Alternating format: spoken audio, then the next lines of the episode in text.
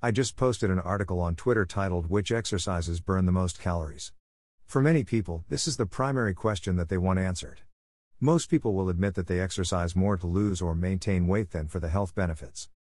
If you're exercising to lose or maintain weight, it's helpful to have ballpark numbers of the approximate calorie expenditures of our exercises and the caloric value of our food.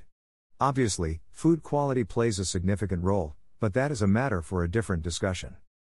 In the article, they reference that running for 30 minutes at a moderate pace burns approximately 260 California doing an intense, CrossFit regimen for 20 minutes consisting of pull ups, push ups, and squats burns approximate 13 calories per minute or the same number of calories in 20 minutes as you would burn in 30 minutes while running.